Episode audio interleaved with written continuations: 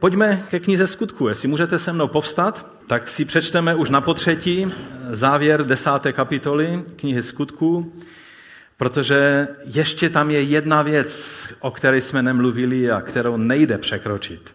A to je to, co se stalo potom, co přerušilo Petrovo kázání. Když Lukáš to napsal, že ještě než to Petr dořekl, tak se staly věci, o kterých chci, abychom dnes mluvili. A tak pojďme si přečíst od třicátého sedmého verše. Sami víte, co se dělo po celém Judsku. Začalo to v Galileji po křtu, který kázal Jan. Ježíše z Nazaretu Bůh pomazal Duchem Svatým a mocí. Kamkoliv přišel, konal dobro a uzdravoval všechny soužené od ďábla, protože Bůh byl s ním. A my jsme svědkové všeho, co dělal v judské zemi a v Jeruzalémě. Oni ho přibili na kříž a popravili, ale Bůh jej třetího dne vzkřísil a dal, aby se ukázal ne všemu lidu, ale svědkům, které Bůh předem vyvolil, nám, kteří jsme s ním jedli i pili po jeho zmrtvých stání.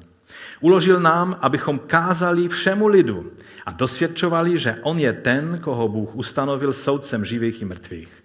Jemu vydávají svědectví všichni proroci. Skrze jeho jméno přijme odpuštění hříchu každý, kdo v něj věří. Ještě než to Petr dořekl, Duch Svatý sestoupil na všechny, kdo poslouchali jeho řeč. Obřezaní věřící, kteří přišli s Petrem, víme, že jich bylo šest z jiného místa, úžasli, že dar Ducha Svatého je vylit i na pohany. Slyšeli je totiž, jak mluví v jiných jazycích a velebí Boha. Petr tehdy prohlásil, co pak jim někdo může odepřít křest vodou, když přijali Ducha Svatého jako my? A tak je nechal pokřtít v Pánově jménu. A potom ho pozvali, aby s nimi pobyl ještě několik dní. Pane, my tě prosíme, aby si své slovo rozhojnil, požehnal a dal nám tvé světlo Ducha Svatého, abychom mohli vidět tak, jak vidíš ty, a abychom mohli naše životy tak plně tobě poddat a vydat se, aby si mohl svým Duchem Svatým konat to, co ty chceš v nás. O to tě prosíme ve jménu Ježíše Krista. Amen.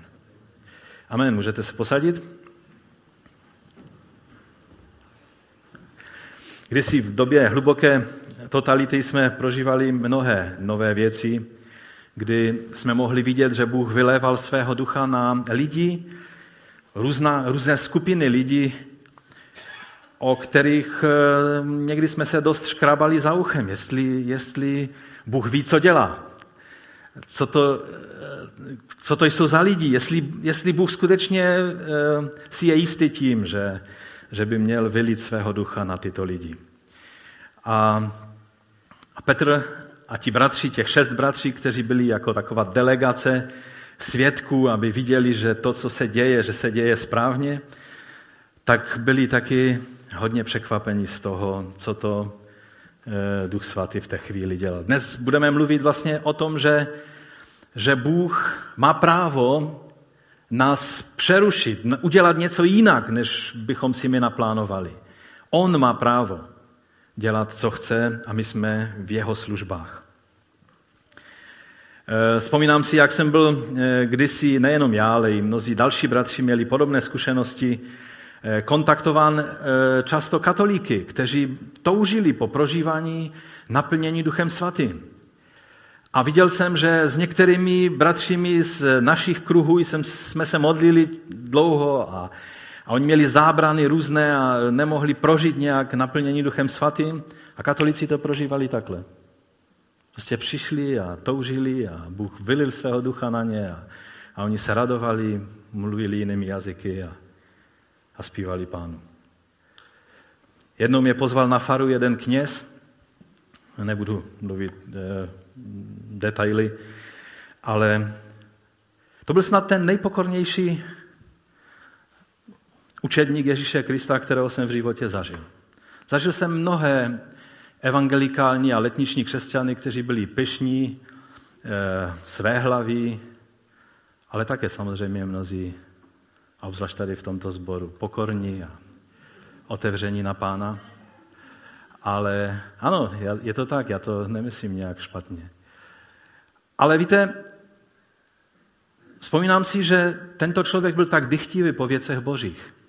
A já jsem byl pro něho, on byl kněz, ordinovaný kněz, já jsem byl laik. A on byl tak dychtivý a tak otevřený, že hltal každé slovo, které jsem říkal.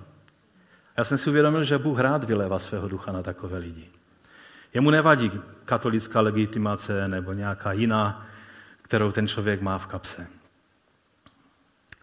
Ale na každé toužící srdce po Bohu on vylévá svého ducha. Jednou mě zavolala skupina evangelíků z Oldřichovic, to ještě bylo předtím, než existoval sbor v, evangel- v Oldřichovicích. A, a tak jsem tam přijel, to setkání bylo u manžel, manželčinných rodičů, Tchán byl čerstvě tehdy obrácen, nebo nevím, jestli už byl obrácen, jestli to náhodou nespískala eh, maminka od, od Felicie, to setkání. A, a jejich dům byl plný bratří, kteří měli jednu otázku. Mluv o tom, co to znamená prožívat naplnění Duchem Svatým. A jak rozumíš tam tomu, jak rozumíš tam tomu. To byli lidé, kteří byli pokorní, učenliví a toužili po Bohu. A taky Bůh dodnes koná úžasné věci mezi nimi. Počátkem dvacátého století byli takoví dychtiví po Bohu lidé mezi mnohými evangeliky tady v, naši, v našem kraji. Mnozí mladí lidé toužili prožívat věci s Bohem a, a Bůh vyléval svého ducha. A tehdy to byl začátek nejenom celého hnutí, ale i našeho sboru. A to se dělo tehdy po celém světě. Byl jeden mladý člověk, jmenoval se Thomas Balbarat. Byl to Brit, který ovšem od malička žil v Norsku a který, který v městě Christiania, to je město, které už neexistuje, protože ho přejmenovali na Oslo. Je to v Norsku, hlavní město Norska vlastně, že? Tehdy se to ještě jmenovalo Christiania. A oni, on jel do, on byl metodistickým misionářem a byl vyslán do Ameriky, aby jezdil po sborech a mluvil o potřebě vybudovat nějakou, nějakou církevní budovu, nějaký kostel. No a tak měl dělat sbírky po, po těch sborech. No ale moc se mu nedařilo a tak v podstatě s prázdnou se chystal odjet zpátky a vůbec nebyl povzbuzen, byl v New Yorku, čekal na loď, která pojede do Evropy. No a, a slyšel o tom, že je v Kalifornii na druhé straně Spojených států velké probuzení, že na Azusa Street je černošský pastor, který, myslím, že byl slepý na jedno oko, nevypadal moc povzbudivě. Často, když se modlil, tak se schoval za kazatelnu, aby nerušil lidi svým vzhledem. Jmenoval se Seymour. A on se modlil a Bůh vyléval svého ducha. Byli tam bohatí, chudí, černoši, běloši, všichni. Tehdy nevadilo bělochům, že, se, že, že jsou na místě, kde je většina černochů. A Bůh vyléval svého ducha. A Balbarat o tom e, slyšel. A, a tak si říkal, kež bych prožil stejné věci. A nemusel jet do Kalifornie, ale tam v New Yorku, na, na tom hotelovém pokoji, myslím, že to bylo, nebo v tom hotelu. Prožil takové naplnění Duchem Svatým. On to popisuje svými slovy, že dokonce lidé řekli, že viděli plamen ohně na jeho hlavě. E, možná to je pravda, možná ne, e, ale, ale on byl tak mocným způsobem naplněn Duchem Svatým a, a říká, a jeden jazyk za druhým na mě přicházel. A některé jazyky zněly tak libozvučně, že on sám nějak se to prožíval, jak nádherné to je, jak... jak samozřejmě tomu ničemu nerozuměl. A říká, aspoň sedm jazyk, sedmi jazyky jsem se modlil, jeden po druhém. A chválil jsem Boha, byl jsem, byl jsem u vytržení a říká, muselo mě tehdy slyšet aspoň deset tisíc lidí, protože, se, protože byl hodně hlučný. Všichni viděli, že se s ním něco stalo. To byl člověk hladový po Bohu. Pak přijel do Osla, s tou metodistickou církví se musel rozejít, takže založil, založil sbor, který se jmenoval Filadelfia, to je hlavní sbor v Oslu, a pak byl pozvan na různá místa, sloužil na různých místech, za ním jezdili bratři z Evropy, jak z Anglie, tak z Německa, Jonathan Paul a Levi Petrus ze Švédska a další. A začalo letniční probuzení tady v Evropě. A já vám chci říct, že to není jenom, že to je sto něco let starý, starý příběh. Ale Bůh to dělá po celém světě. Možná netolik v Evropě, jako v jiných částech světa, ale Bůh ty věci dělá. Protože on vylévá svého ducha na žíznivá srdce. Jsou lidé, kteří touží po Bohu, kteří nechtějí tu věc prožít jenom proto, aby si odfajfkli, že nějaký prožitek, který se očekává od křesťana, že mají za sebou, ale kteří jsou žízniví a hladoví po Bohu, tak Bůh jejich žízeň a jejich hlad naplňuje tak, jak zaslíbil. A přitom v té době, když se teda už vrátím zpátky do toho našeho příběhu, tak Židé očekávali toužebně na vylití Ducha Svatého, ale podle proroctví, která byla u Izajáše a na jiných místech ve Starém zákoně, tak očekávali, že duch bude vylit pouze na lid Izraele, na lid smlouvy. Byl zaslíben. Proroci mluvili stále o tom, že vyleje Bůh svého ducha na, na lid Izrael. Dokonce i to slovo na každé tělo, na všeliké tělo, tak chápali v tom smyslu, ano, na všeliké židovské tělo, na lid smlouvy, na, na lid obřezaný, který patří Bohu. A také, když Petr v tom čtyřicátém druhém lidu říká, uložil nám, abychom kázali všemu lidu a dosvědčovali, že on je ten, tak to slovo všemu lidu bylo běžně používaným termínem, který znamenal všemu lidu izraelskému. A Bůh ovšem jej přerušil a dal najevo, jak si on představuje slovo všemu lidu. Že když Joel prorokoval vylej svého ducha na každé tělo, nebo na všeliké tělo, starým překladem, když mluvil o synech a dcerách, tak nemluvil jenom o synech a dcerách e, izraelského národa, ale mluvil o všech národech. Mluvil o synech a dcerách všech národů. Že on viděl i a, a to poznání, které Petr musel udělat, e, bylo to, že Bůh dává svého ducha tam, kde vidí srdce, které se podřídí Ježíši Kristu a je žíznivé po Bohu. Takže on vylil, on přerušil Petra a vylil na tyto žíznivé lidi svého ducha. Byl to zbožný Cornelius, důstojník římské armády, jakkoliv zvláštně to zní. Byla to jeho blízká i vzdálenější rodina. My víme, že Cornelius byl velice zbožný člověk, možná i jeho blízká rodina.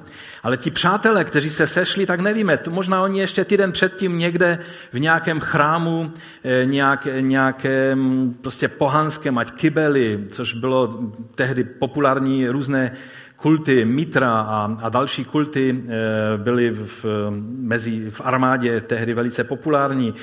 Každá legie měla svého ducha, který je doprovázel, který, který prostě je chránil a tak dále. Mnozí ti vojáci možná se těmi věcmi zabývali a, a, a pro ty bratři, těch šest bratří, kteří byli tou komisí, která to měla posuzovat, tak možná, možná chodili po špičkách, aby se ničeho nedotkli, protože byli z toho celý nesví, kam je to Petr přivedl. Většina domů měla, a v Cezareji taky, měli místo, kde byla taková jakoby svatyňka pro nějaké to božstvo, které chránilo ten dům.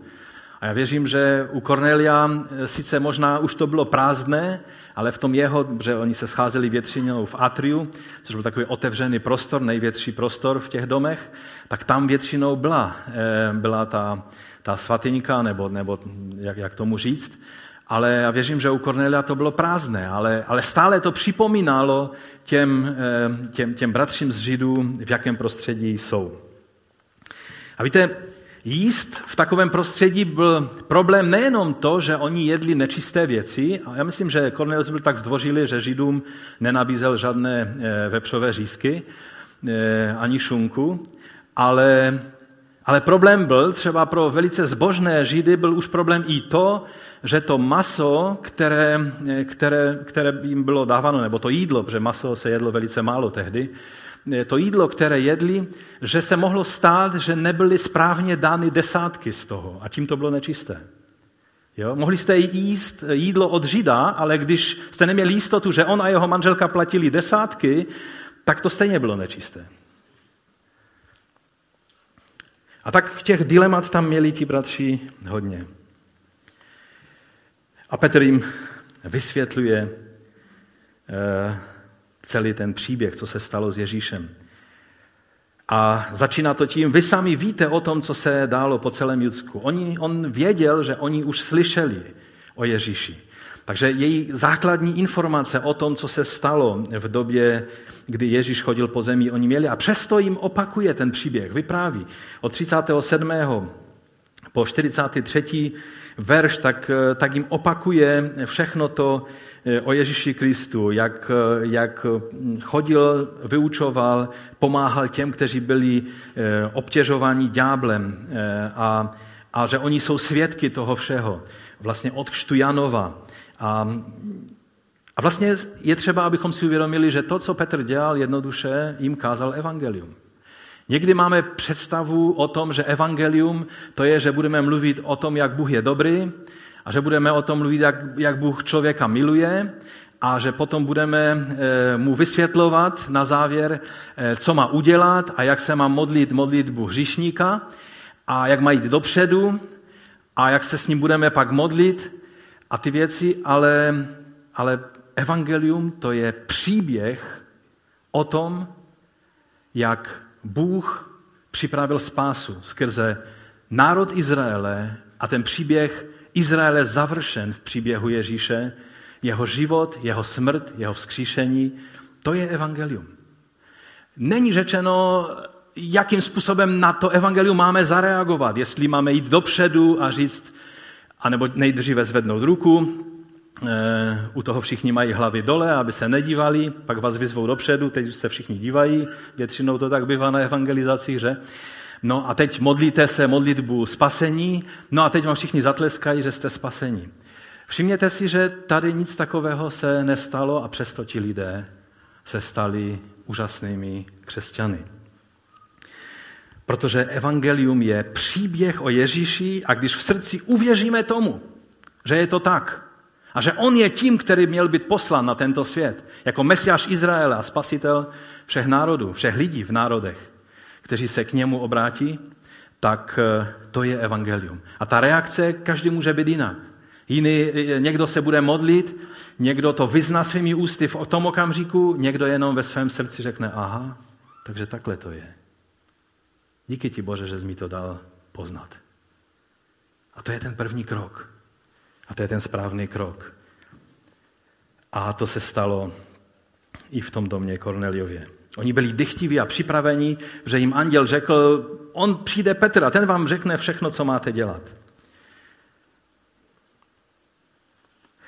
On jim mluví o odpuštění, které, o kterém proroci vydávali svědectví o Ježíši skrze jeho jméno, přijme odpuštění hříchu každý, kdo v něho věří. To je čtyřicátý třetí verš. Odpuštění je vždy přisuzováno Ježíši. Vždycky se děje ve Ježíšově jménu, vírou v Ježíše a tak dále.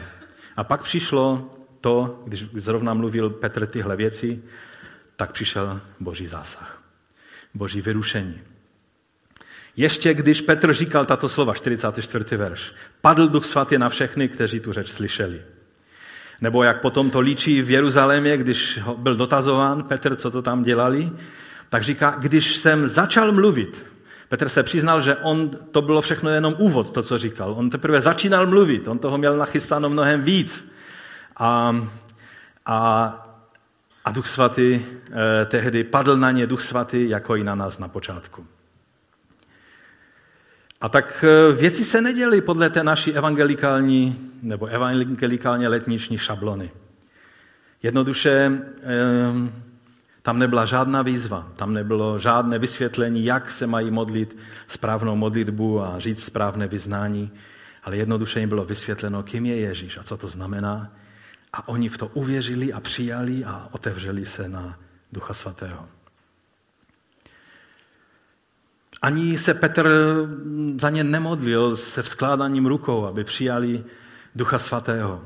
Mnozí mi, nebo mnozí, někteří mi vyčítali, že málo děláme vyzvy ve sboru, málo se modlíme se vzkládáním rukou. Já vám chci říct, že jsou určité formy, které se dnes ve světě používá, které se zdá, že musí být, ale Bůh je mimo ty škatulky. Bůh jedná úplně svým způsobem, jiným způsobem, než my mu předepíšeme, aby, aby musel jednat. Nezáleží na tom, kolik vizev tady máme, ale záleží na tom, jestli slovo, které je kázané, zapadne na úrodnou půdu a ty řekneš ve svém srdci, aha, to je Boží vůle, podle toho se zařídím. Nemusíš tady stát vepředu, amen, pane.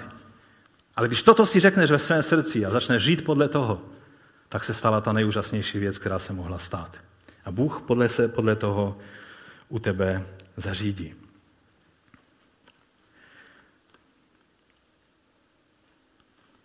Takže uvěření a znovuzrození není výsledkem správného postupu a, a, a správné reakce a správné výzvy, ale, jak jsem řekl, je výsledkem slyšení evangelia, uvěření mu a pak těmi kroky oficiálními nebo, nebo vyjádřením toho, že jsem uvěřil, je to, že se nechám pokřtít ve vodě, to je vnější veřejné vyznání a je to ze strany církve taky potvrzení, že jsme uviděli a že vidíme, že ten člověk skutečně vyznal Ježíše Krista, uvěřil evangeliu a vydal svůj život Pánu.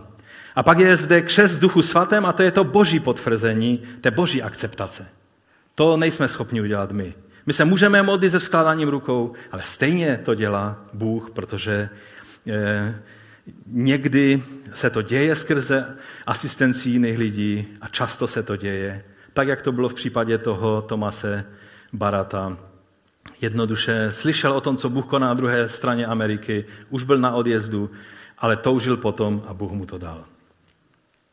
Ovšem, to, co je vždycky jisté, je, že přijetí daru Ducha Svatého je vždy viditelná, zmocňující a dokonce, můžeme říct, potvrzující zkušenost. Není to takové, no vlastně se nic nestalo, ale já vírou věřím, že to tak je a tak jdu životem a stále se ujišťuji, že to tak je. Takhle přijetí zmocnění z hůry, naplnění Duchem Svatým, nikde v knize Skutcích, jak nám to popisuje Lukáš, popsáno není. To potvrzení, které se stalo tím, že Duch Boží byl vylít na ně a že oni všichni, tak jak je tam napsáno, začali mluvit jinými jazyky a velebit Boha, tak to potvrzení taky sloužilo jako potvrzení pro ty bratři z obřízky, jak tam je řečeno, i pro Petra, že se mohl cítit plně oprávněn zasednout k jednomu stolu s těmito lidmi, kteří byli očištěni vírou a Duchem Svatým naplněnými pohany. Naplnění Duchem, potvrzené stejným způsobem jako o letnicích, tím, že mluvili jinými jazyky, bylo pro Petra a pro ostatní židovské věřící z Jope a potom později při vysvětlování i z Jeruzaléma.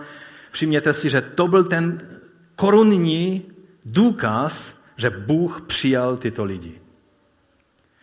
Je dobré, abychom si to uvědomili. Že argumenty těch, kteří namítali, skončily v momentě, když uviděli, že Bůh vylil svého ducha na tyto lidi. To byl korunní důkaz Božího přijetí. Je to doslova, jako by Bůh dal skrze Ducha Svatého na ty nové věřící svou viditelnou pečeť, to, co se stalo neviditelně v jejich srdci, to, co se stalo, co, co věděl jenom Bůh a oni, protože, tak jak řekl Petr, že Bůh, který zná srdce člověka, tak jim dal tentýž dar. Tak dal svoji viditelnou pečeť, potvrzující, že jsou skutečně jeho vlastnictvím. A je to v souladu s tím, co říká Pavel v Efeským v první kapitole. V něm i vy, když jste uslyšeli slovo pravdy, evangelium své záchrany, a když jste uvěřili, v něm jste byli zapečetěni zaslíbeným Duchem Svatým. Jenž je závdavkem našeho dědictví až do vykoupení získaného vlastnictví k chvále jeho slávy. Čili naplnění Duchem Svatým slouží zároveň i jako potvrzení od Boha, ale slouží, nebo jako to, to pečetidlo, pečeť se dává na něco, co už patří tomu vlastníkovi. Pečeť je jenom vnějším potvrzením té vnitřní reality. Není to, že člověk je teprve od toho okamžiku vlastnictvím Božím. Vlastnictvím Božím se stává každý, kdo vyzná, Kdo, kdo vyzná Ježíše jako Pána a uvěří ve svém srdci, že ho Bůh zkřísil z mrtvých, Pavel říká k Římanům, že takový člověk bude spasen.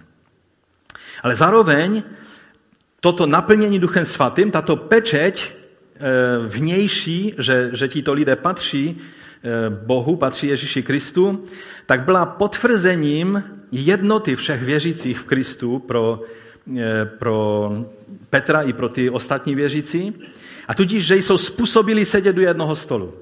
Najednou si uvědomili to rozdělování se, že, že oni, oni jsou pohané a my jsme Židé. Najednou zjistili, že my jsme všichni zapečetěni tím stejným duchem. Tím duchem, který byl zaslíben, že bude vylít na lid smlouvy. To znamená, že tito lidé jsou také lidem smlouvy. A nejsou obřezaní. Nejí jenom košer věci. Nectí sabat způsobem, jak ho ctíme my. A přesto se stali lidem smlouvy. To je ta veliká otázka, kterou tito lidé řešili ve svých hlavách.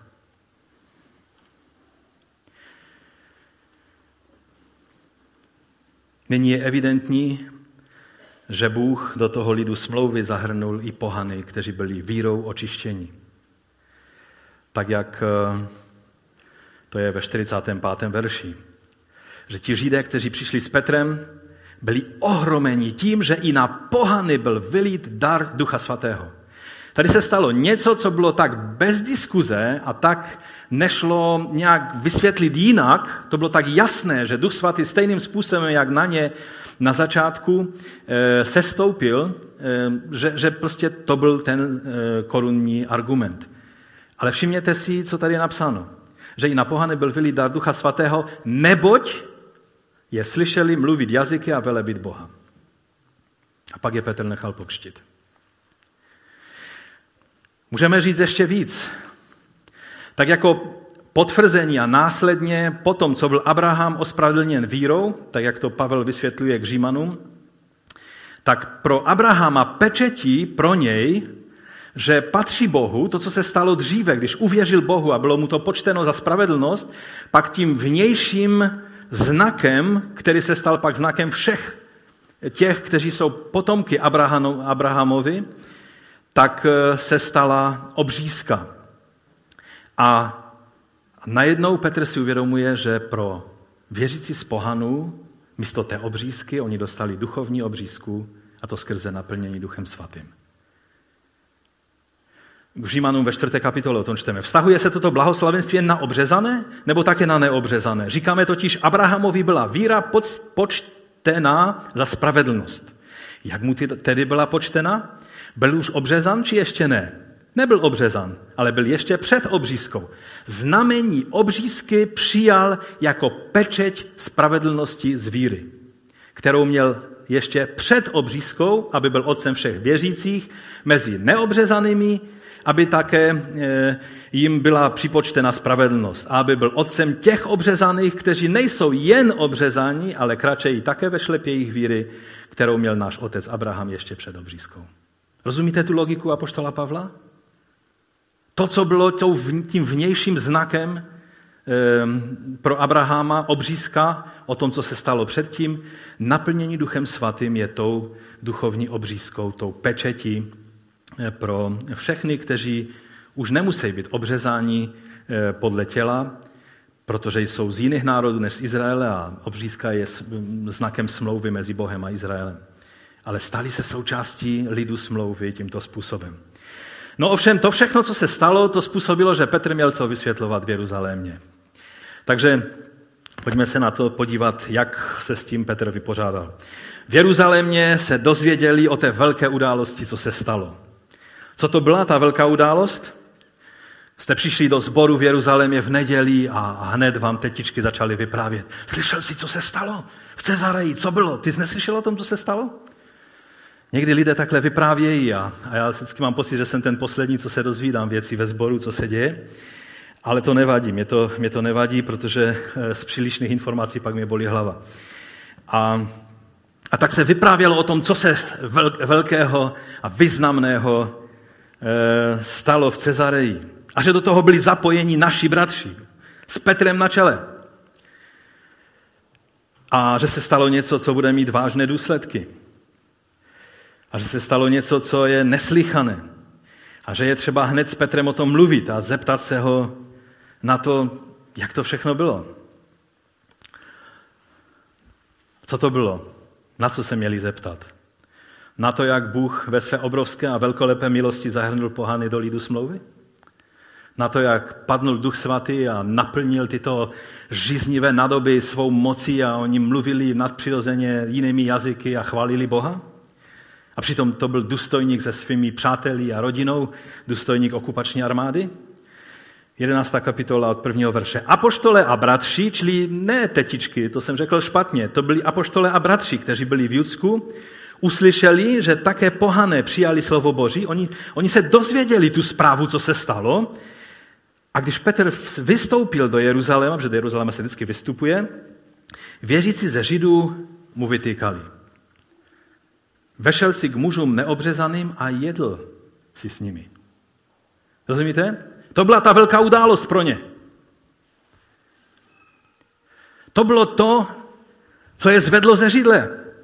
A já vám musím říct, že když jsem si to takhle znovu četl a, a připravoval jsem se na tohle kázání, tak tohle mě dostalo. Já jsem si najednou uvědomil, jací jsme lidé. Oni slyšeli o tom, že pohané přijali slovo, ale oni tady řeší to, co bylo nejméně podstatné. Vy jste... Ty jsi vešel k mužům neobřezaným a jedl si s nimi. A tak jsem si začal vzpomínat, kolikrát se chováme dosti podobně. Kolikrát někdo chce se mnou mluvit o nějaké závažné věci a pak zjistím, že jsou to věci toho typu. Abych vysvětlil něco, co vůbec nesouvisí s podstatou věci. Někdy, že já jsem takový trošku...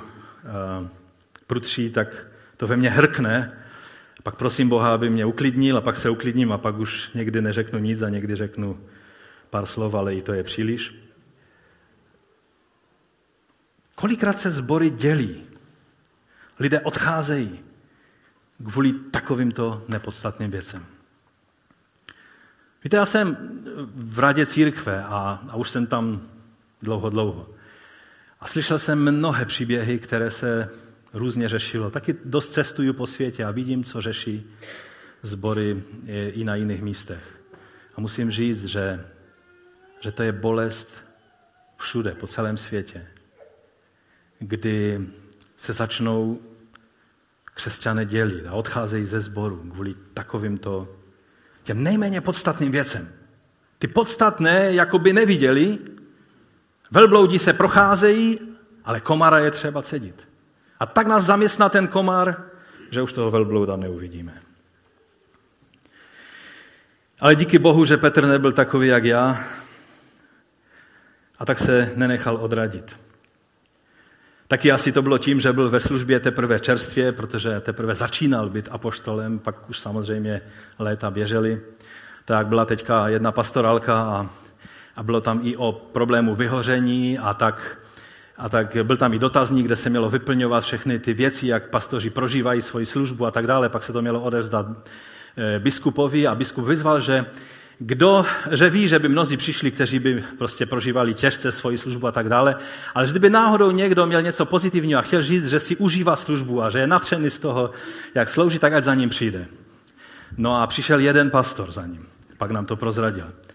No a to byl pastor, který minulým rokem byl ordinován do služby. Takže to trochu i odpovídá. Možná Petr byl v podobné situaci, že, že ještě, ještě nebyl prostě z toho všeho zlomený. A tak když mu v Jeruzalémě ti bratři říkají, ty jsi k ním vešel, ty jsi s nima jedl, normálně jsi s nima jedl s těma lidma.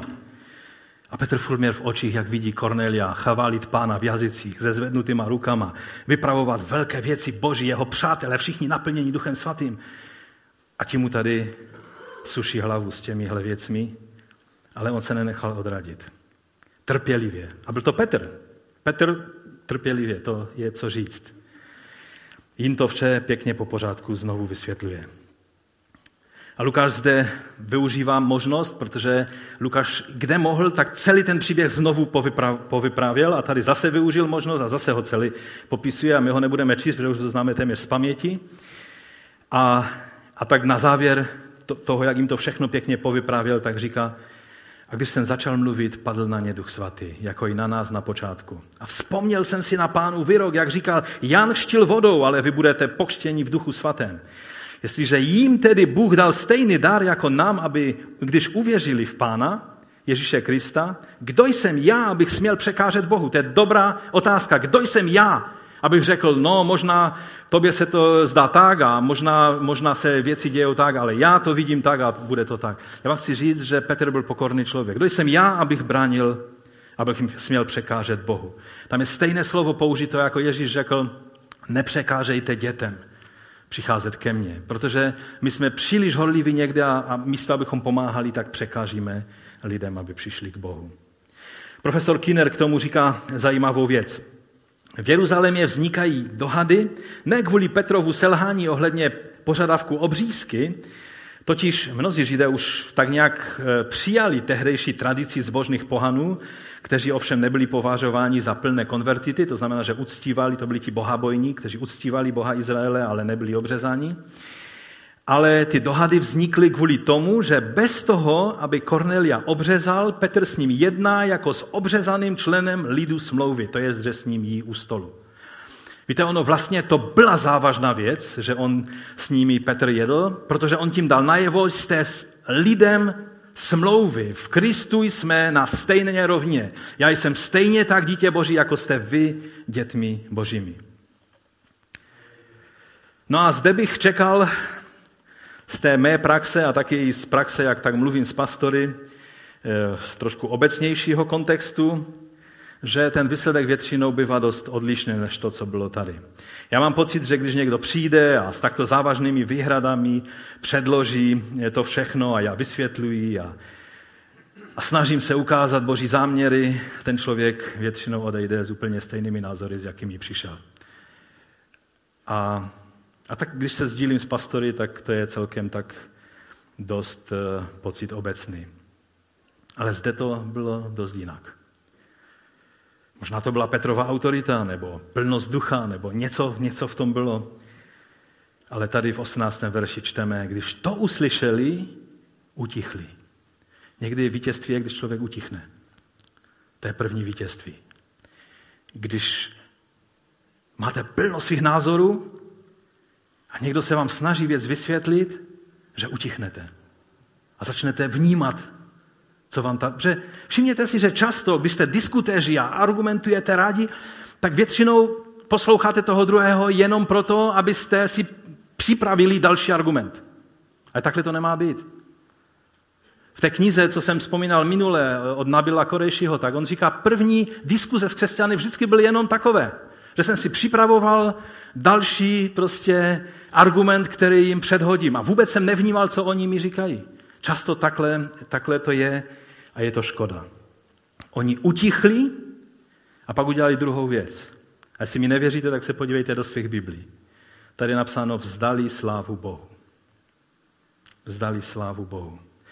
Možná řekli to hebrejské halelujah, což znamená chvalte Pána, chvalte Jahve.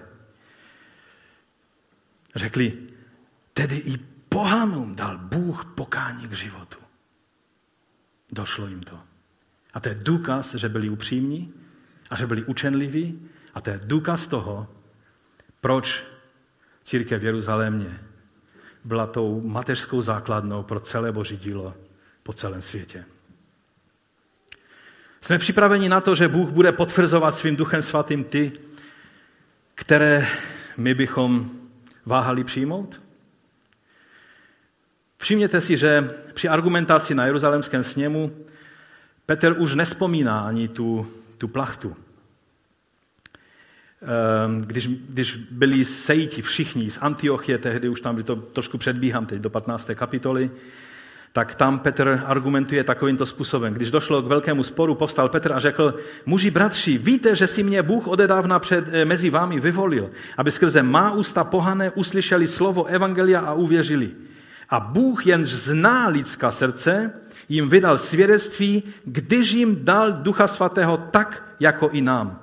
A neučinil žádného rozdílu mezi námi a jimi. Jak to věděl, že Bůh jim dal stejným způsobem, jako jim na začátku? To, co řekl v té desáté kapitole. Protože jsme je, e, proto, e, protože začali mluvit jinými jazyky a chválit Boha. A A tady je, že když vírou očistili jejich srdcem, pokračuje dál v tom argumentu. Proč tedy nyní pokoušíte Boha, chcete vložit naší učedníku jeho a tak dále a tak dále. O tom budeme mluvit v patnácté kapitole. Jeho hlavní argument bylo viditelné naplnění Duchem Svatým, který Bůh dává, který, který Petr dává do souvislosti s tím, co prorokoval Jan Křtitel, že Ježíš bude křtít Duchem Svatým a ohněm. Pro Petra bylo vylití Ducha Svatého na Korneliův dům tak silným a definitivním argumentem přijetí těchto lidí, takových, jací jsou, že to použil jako, jako doličný důkaz. A byla to pak stejná argumentace, kterou použil i v Jeruzalémě. Jestli jim Bůh dal stejný dar jako nám, když jsme uvěřili v Pána, když uvěřili v Pána Ježíše Krista, kdo jsem já, abych směl překážet Bohu. Ovšem to mě přivedlo, a to je můj e, další bod, to mě přivedlo k otázce jistoty spasení. Je jistota spasení otázkou správného vyznání víry a správné ortodoxie? Nebo správného naplnění tím správným Duchem Svatým? Vím, že je to ožehavé téma. Vím, že se dá argumentovat tím, že jistotu máme na základě víry a ne pocitu. Často se argumentuje, že nemůžeš spoléhat na své pocity, ale musíš to brát, že je to tak, protože, protože to přijímáš vírou. A je to pravda. Vím, že mnozí by rádi viděli křest v duchu jenom jako nějakou vyložku na rameni. A, a to je to, proč oni po té věci touží. A, a že je to nebezpečí, že lidé to takhle budou chápat, jako nějaké prostě e, potvrzení, zařazení do vyššího stádia křesťanství. Takhle to není. Ale přesto všechno se nemohu zbavit dojmu, a chci být před vámi upřímný, po tom všem, co tady ve skutcích čteme, jak jsme četli o letnicích, jak jsme četli prostě o Samaří, jak jsme četli o e, všechny ty, ty příběhy, které jsme doposud procházeli, tak si nemohu, se nemohu zbavit dojmu, že naplnění Duchem Svatým je jedinou jistotou, na kterou se první učedníci odvolávali, když mluvili o jistotě přijetí Bohem. Oni nemluvili o něčem vnitřním, neuchopitelném, oni mluvili o tom, když Bůh vylil svého ducha na tyto lidi, pak kdo jsme my, abychom zpochybňovali to, co udělal Bůh. To byl jejich argument. Na sněmu Petr argumentoval, Bůh jenž zná lidská srdce jim vydal, vydal svědectví, když jim dal Ducha Svatého tak jako nám. To byl jejich způsob argumentace. Už jsem mluvil o e, listu efeským, o tom zapečetění Duchem Svatým, jenž je závdavkem našeho dědictví. A také znáte slovo z Římanů z osmé kapitoly, nedávno jsme to s Jirkou tady procházeli. Tady je napsáno, sám ten duch, čili Duch Svatý, svědčí spolu s naším duchem, že jsme děti Boží. Často se ten verš vykládá tak, že je to Duch Svatý, který svědčí našemu duchu. Ale chci vám říct, že správný překlad tak je to tak, jak to tady je, myslím, že to mám ze studijního překladu, ano, svědčí spolu s naším duchem.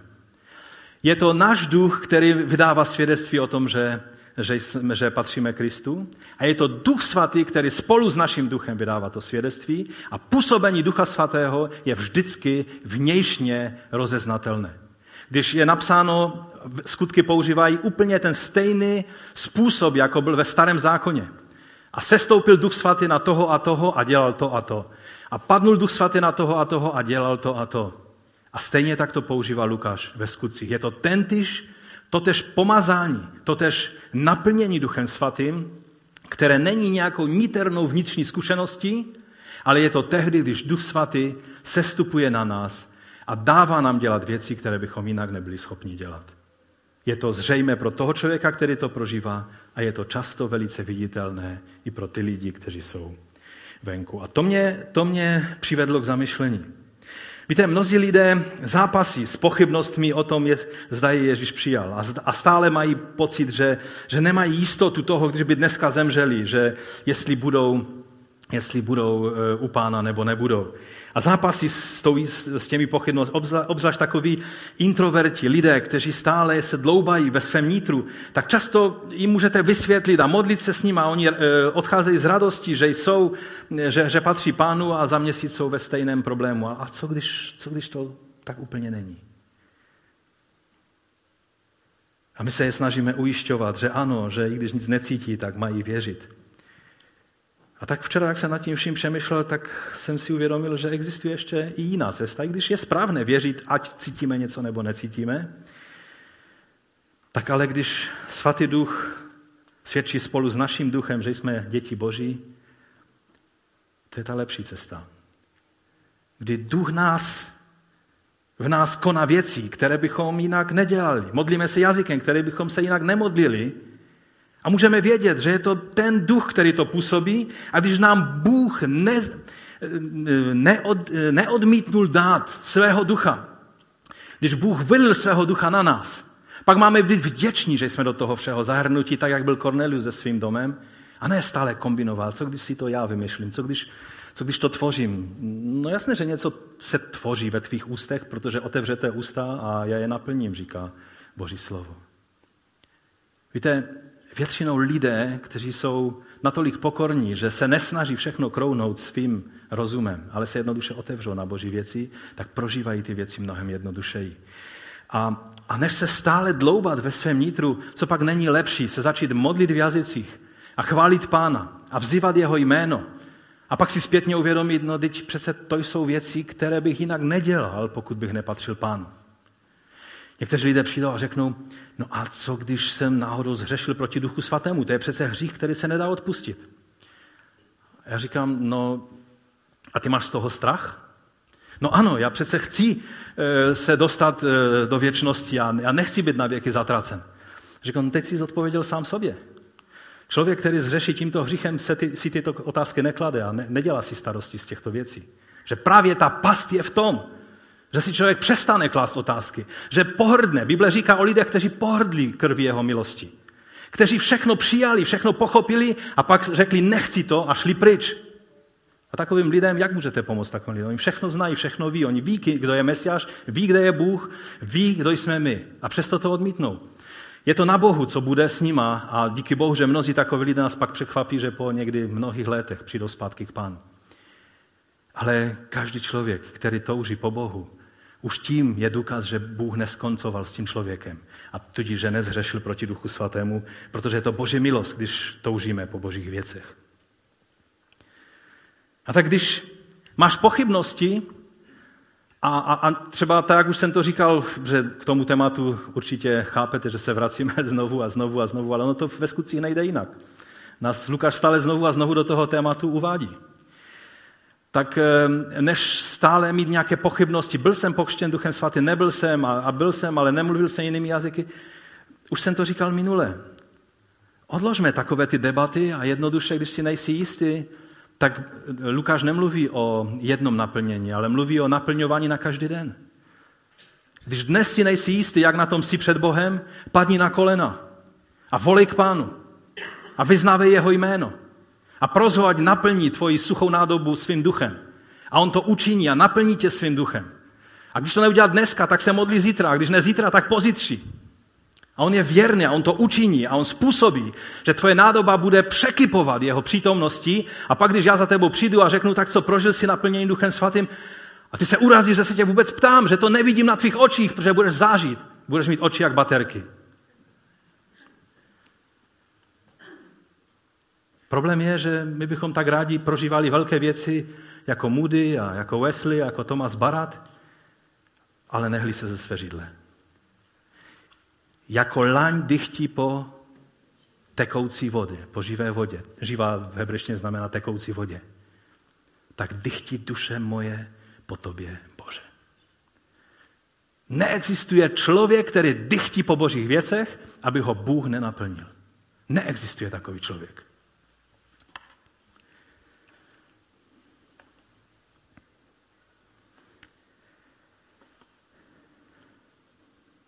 Všimněte si, že, a teď už spějí k závěru, že pro Lukáše bylo působení Ducha Svatého vždy velmi jasně rozeznatelné. Když se začneš modlit v duchu a najednou cítíš, jak modlitba ducha způsobuje, že tvoje skleslo za nejistota se mění v jistotu a natření, pak víš, kdo to působí. A nemáš otázky, přijal mě Bůh nebo nepřijal mě Bůh. A tak to platí u všech darů ducha.